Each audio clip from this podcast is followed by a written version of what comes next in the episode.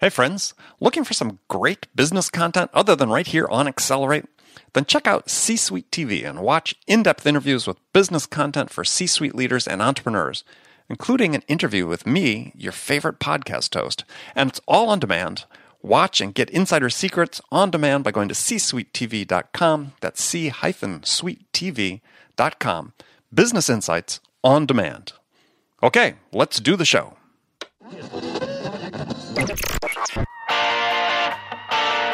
It's time to accelerate. Hey, friends, this is Andy. Welcome to episode 476 of Accelerate, the sales podcast of record where I hold in depth conversations with today's leading experts in sales, marketing, and leadership six days a week. Now, first of all, before we jump into the show, if, if you're looking for a, a new idea or new ideas about how to amp up your sales, then you need to get my free playbook, How to Spark a Sales Turnaround. It's based on my interviews with over 300 sales experts on this very show about what they would do and the steps they would take to boost their sales. And I've compiled the recommendations into a practical step by step guide that you can use to accelerate your sales today. So don't wait. Go to accelerate.fm forward slash spark to get your free copy of How to Spark a Sales Turnaround. Joining me on Accelerate today is Corey Bray, CEO of ClozeLoop, which is formerly known as Career Sofia. It's a sales enablement platform built specifically to fortify a sales and customer success manager's ability to assess their team, align training and messaging, coach deals in real time, and simulate practice scenarios. So we're talking about that today. So Corey, what what is coaching? Right? There's this confusion about what's coaching, what is management. I mean, so in the context of sales today, what what is coaching? Well, when you think about there's there's two main categories that people think of: training and coaching. Training prepares you for something that may or may not happen at some undefined undefined point in the future, whereas coaching directly impacts what's happening right now. So, how do I help you do better in the context of what you're doing right at the moment? But back to the, the question though. So the difference between managing and coaching. Manage, I mean, management's way broader than coaching. I think coaching's a component of management because managing can encompass hiring, onboarding, um, performance reviews. I think coaching is more about how do I take the tools that my players have available to them and make them better at using those tools and then using those tools under duress in more difficult situations that can you know really produce a better outcome for our company you see that certainly you read about you hear about it at conferences that that sales managers saying hey they in some cases don't have time for coaching which i think is is just an excuse uh, but it tends to sort of resist and i think we see this sort of being accelerated by the fact that you know we have a lot of new and interesting sales technologies coming to fore that certainly create a lot of a lot of data around sales and a greater sense of transparency but I don't get a sense that we're using those effectively to really help the salespeople become more effective. Coaching's hard. And, you know, you, you look at professional sports, for example. I mean, there's a reason that the same coaches win over and over and over again because there's really it's it's hard to become a great coach. And once you're a great coach, you continuously produce elite teams and elite players. And I think the same is true in business. And well, what, in business, what are the characteristics of an elite coach? I mean, we could look at Belichick and Bill Belichick and say, okay, well, hey, there's somebody who's been there a long time, had a lot of success. What are some of the aspects you see that really constitute elite coaching? Exactly. Well, Belichick's a good example because you were talking about him on one of your recent podcasts that I was listening to, and I think the what he does is he establishes a system that works and then finds raw talent and helps those individuals become great in the context of the system. I mean, you got guys on the Patriots that would not have been standout players on other teams, but because they're in a system that's set them up for success and they have coaches that are available to help them continuously improve and make the right moves, uh, execute the plays better. Uh, they become a great team. Is that a culture issue? Part of it's culture. I mean, you can have a culture of coaching. I think you you watch you watch professional basketball, for example, and the players are constantly coaching each other. You know, come set a pick for me, or uh, you know, in football, quarterbacks calling audibles, and then you know that goes up to the offensive coordinator, the the head coach. Everybody's involved in thinking in the context of what's happening right now. What can individual players on our team do better to have a better individual result and impact what the team's able to accomplish overall?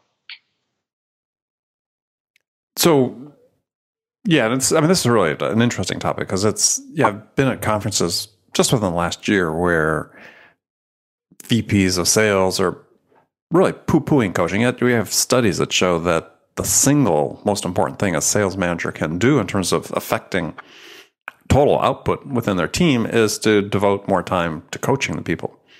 Right. Um, and on top of which, we also see that companies don't invest enough in coaching the sales managers themselves.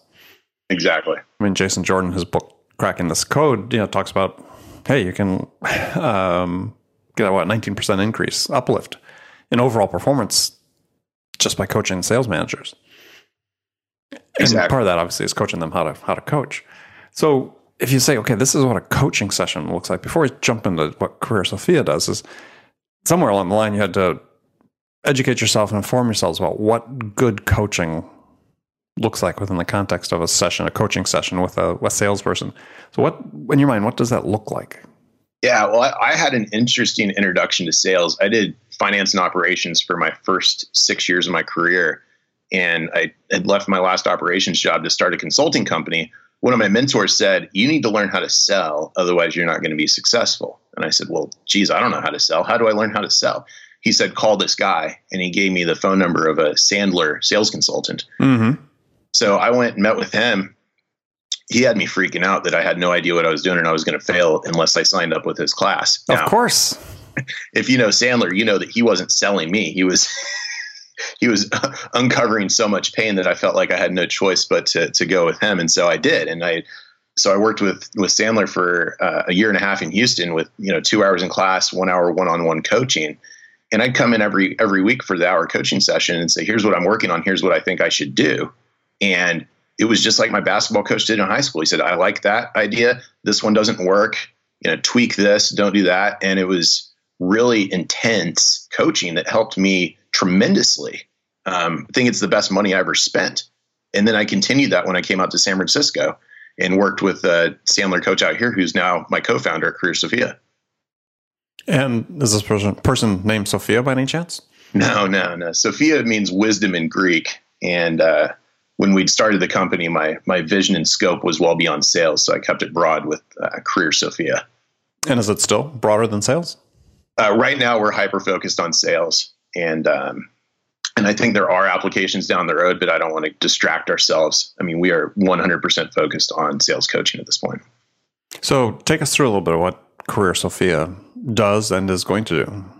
Exactly. So, what what I envisioned was how do I replicate the experience I had with my Sandler coaches, going into an office one hour a week that I was spending a lot of money on. A lot of people don't have uh, bosses that'll give them that type of budget. Mm-hmm. And then furthermore, three days later, I'm at my desk. It's 227 and I've got this call coming up. What do I do? And a lot of times what I find myself doing and what, what my friends would tell me they do is they, they'd look at their Salesforce opportunity and just come up with a plan on the spot or they'd wing it. So our idea is how do we create a software product that sits inside of Salesforce that delivers a minimum effective dose of coaching that's relevant to the specific deal you're working on, its stage, amount, vertical, comp- competitors, and think about that in in the context of the individual. So we have individual assessments, and so we can figure out people's you know attitudes, beliefs, and techniques around sales. And then in the context of the company, where the company wins, where the company loses, how they compete. So it's the same thing a coach would do in person. They'd ask you a bunch of questions, process that in their coaching brain, and give the give you output. But you don't have to pay somebody to sit next to every single individual all day, every day, which just isn't feasible at any company, really. So is this oriented more toward um, nor more toward personal improvement or like a battle card for capturing a deal? Yeah, yeah. So it's it's really both. So there's there is a personal coaching component that surfaces what's relevant to me as an individual, but in terms of battle card, it's look, we're competing against XYZ Corp. Here's how we win. Here's where we battle. Here's where we lose. Um, they make a claim. Here's what our response is, and then incorporating social components. So allowing people across the team to add competitive intel, um, upvote it when they find it helpful, flag it for removal if it's not helpful, and then extend that into objection handling and qualifying questions, persona intel, all the things that a coach would consider when making a re- recommendation of here's what you should think about when working this deal or when you're on this call. but automating a lot of the delivery of that process that's based on content that is curated and developed by a combination of top sales reps, management, and even folks in marketing, product, et cetera. Well, it's an interesting approach because I mean, it's certainly from a philosophical standpoint, there's there's certainly some school of thought thinks coaching should be a little more directive, and people think that coaching should be more about um, more about the sales rep determining the answer themselves. Right? That that what you're doing is you're guiding someone, and the way people best learn and incorporate the knowledge is by sort of coming to their understanding based on being guided to an answer. Um, so where where does Career Sofia come down on that? Yeah, I think our idea is to give people the tools they need to do the job. And if they choose to use different tools or if they say, look, that's not exactly what I want to do here, that's fine. But if you've got somebody who's junior, either in a sales development role or maybe in an early inside sales career, or if you've got somebody who's new to a company or new to an industry, we're helping companies put those people on rails so they can be successful day two. I mean, I, I hear about these four week onboarding programs give me a break. Get on the phone day two. There's no reason why you shouldn't be able to have a reasonable conversation with a prospect uh, the second day you're on the job. And I think that's one of the ways that we're able to help companies is to eliminate this you know, onboarding school that turns into product theory and um, you know something that's not sales. Well, yeah, I mean, there are a lot of a lot of companies that that say, hey, you know, it's going to take us, we factor into our plan, six months for people to come productive and, and ramp up. That's, you can't learn pain questions in six months. That's insane. So that's that's what we think. I mean, let's distill it down to what would actually work given this specific opportunity we're working on. You know, here's four pain questions to ask. If they say X, say Y. Here's how we uncover budget. Here's how we map the decision making process. And here's 10 objections you're probably going to hear with clarifying questions to go into each one of them. Um, that's day two stuff. Yeah, so it sounds like what you're doing is is putting together a, a well, almost like a playbook to some degree. Yeah, I mean, exactly. I mean, it might be a little more self-contained, perhaps, or, a little bit broader, excuse me, than some self-contained plays. But but it's it almost sounds more like training than coaching. Well, so I use that example of an er, of an early employee, but imagine you know I'm a rep in Florida and I'm getting on a, a call with a, I don't know, say CIO in the pharmaceutical industry.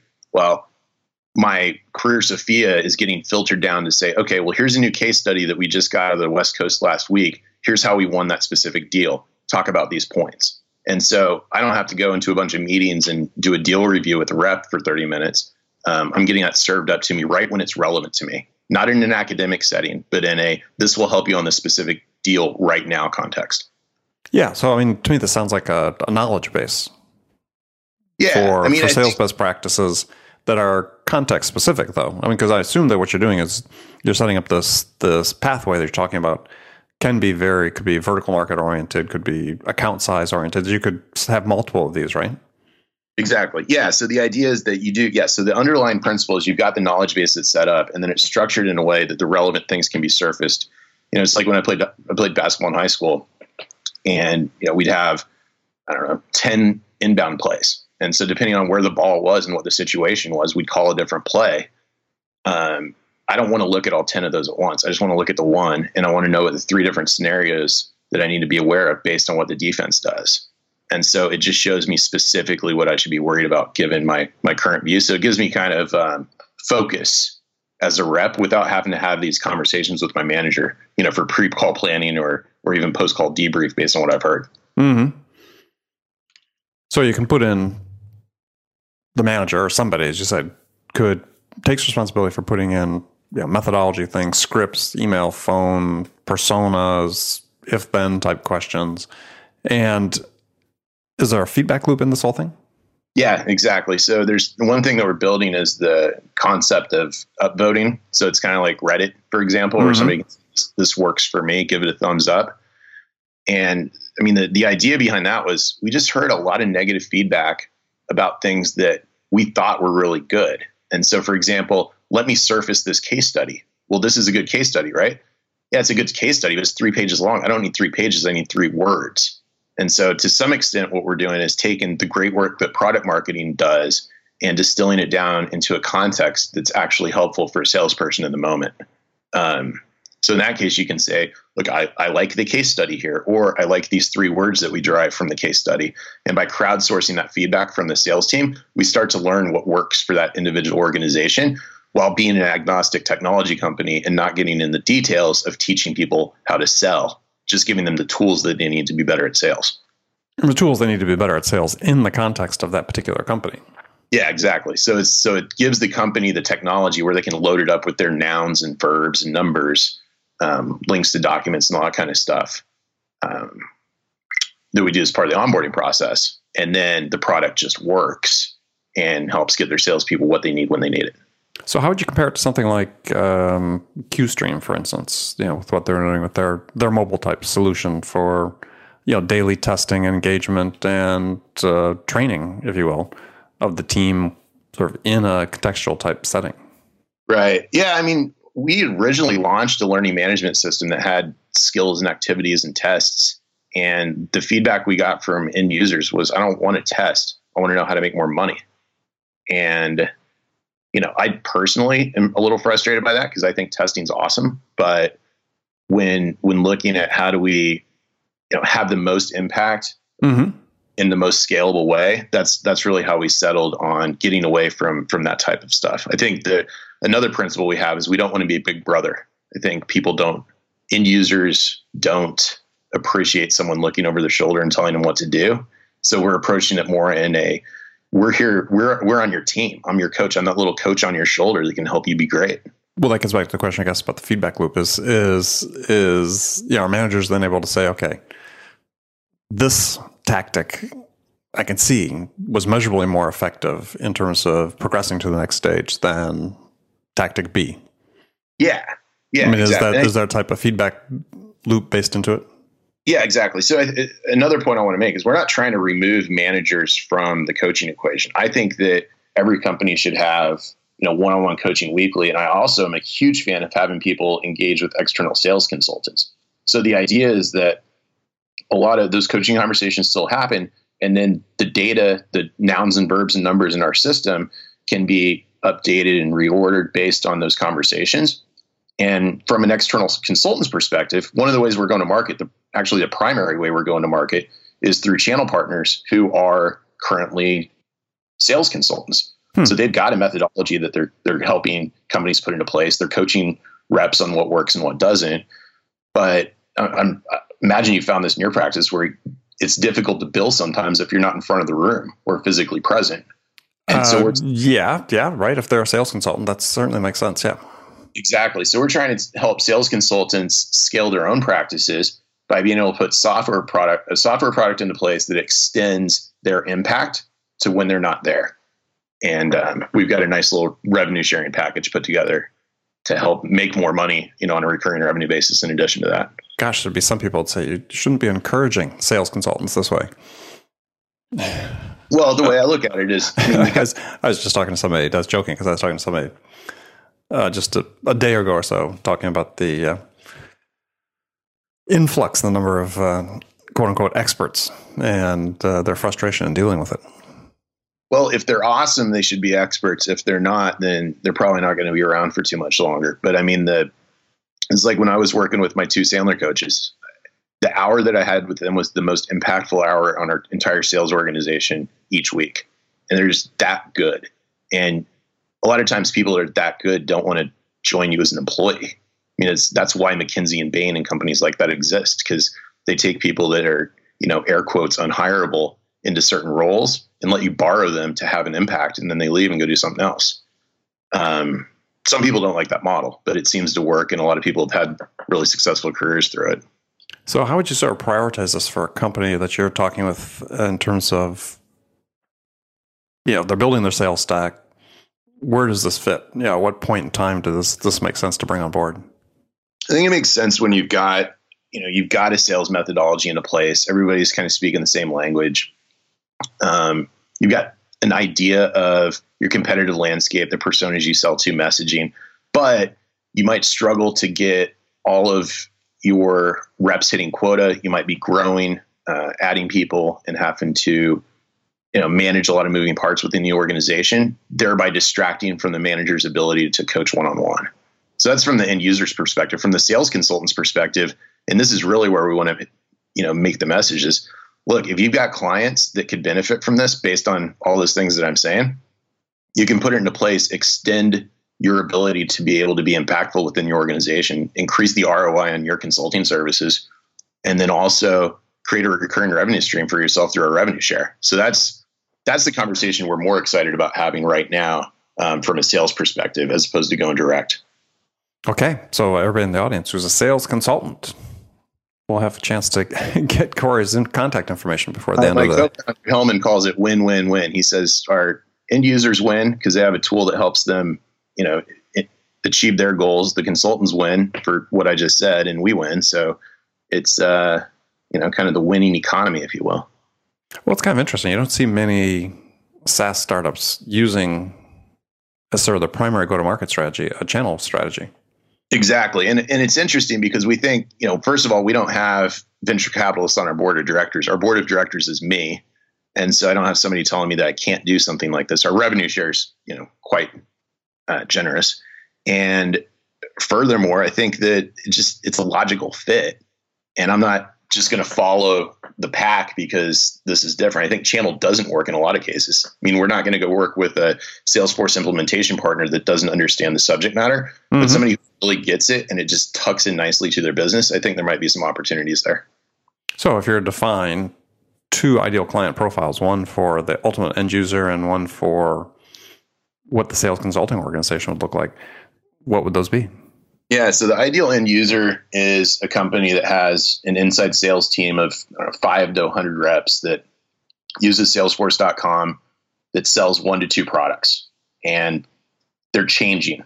Either they're hiring people, they're you know, continuously rolling out new products, um, they're growing in some way. And then from the sales consultant's perspective, it's a seller doer. It's somebody that has to go sell their own deals and then deliver the consulting and training. And they they struggle to do both of those and find that they can only make money when they're in front of a room or on the phone with clients. And they don't have a logical way to scale their business without taking that big risk of hiring an associate consultant which is essentially betting that person's salary that they're going to be profitable. And you know, scaling a consulting practice is a pretty risky endeavor. So we're giving them a, a lower risk higher return way to do that and we said the talking about the end user 5 to 100 is is that five to hundred SDRs or combination AEs, SDRs? Yeah, combination all the way across the board, and I think there's there's a variety of use cases for our product depending on somebody's seniority and skill level. So, I think that the more junior you are, the more you would engage with it in terms of what do I do. Um, senior people, we're we're building this alert functionality. So if there's new product information, new competitive intel, or new um, objections that might have been surfaced recently. Those will be uh, they'll issue alerts, so the senior folks can just see that stuff and say, "That's all I need. I'm good. I don't need to be told how to do a pain dive." Mm-hmm. So real time updates based on what the feedback's coming in from the field. Exactly. Yeah, interesting. Um, so you also have a training component to what you're doing. Oh yeah, so that was that was the first the first thing that we built, and we're actually uh, shutting that down as we renew oh. the website. because yeah, it just doesn't get anybody excited. Nobody gets excited about training, and I, I really wanted this to work. I mean, I talked to so many people, and they said that's a good idea. That's a good idea. Put prototypes in front of them. They said, "Yeah, that's awesome. I love it because you've got skills, and then you've got activities. That's awesome." Then we built it people used it once or twice in crickets. And I don't know, it was just it just didn't seem to to work. And then I go out and there's a bunch of companies that do training. So I go talk to my friends that work at their customers because you know everybody puts the logos and case studies on their websites. And behind closed doors, these guys all said, "Look, I don't need it. I don't want it. I hate it. Whatever. Um, it's necessary to some extent. I just didn't feel like we could build a huge business off of that. Mm-hmm. And so we just we just totally pivoted away from it. Okay, well, I'm glad I brought it up. I clarified that.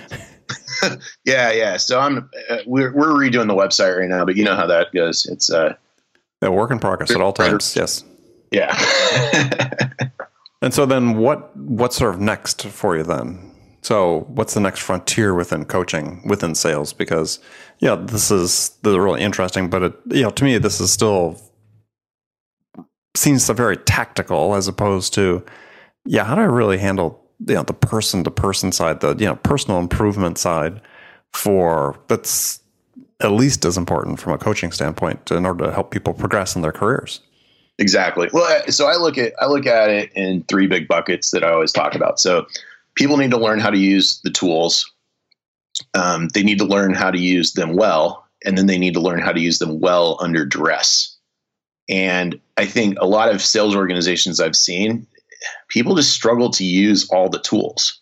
And the tools could be, you know, anywhere from discovery to demo to mm-hmm. actually a deal signed.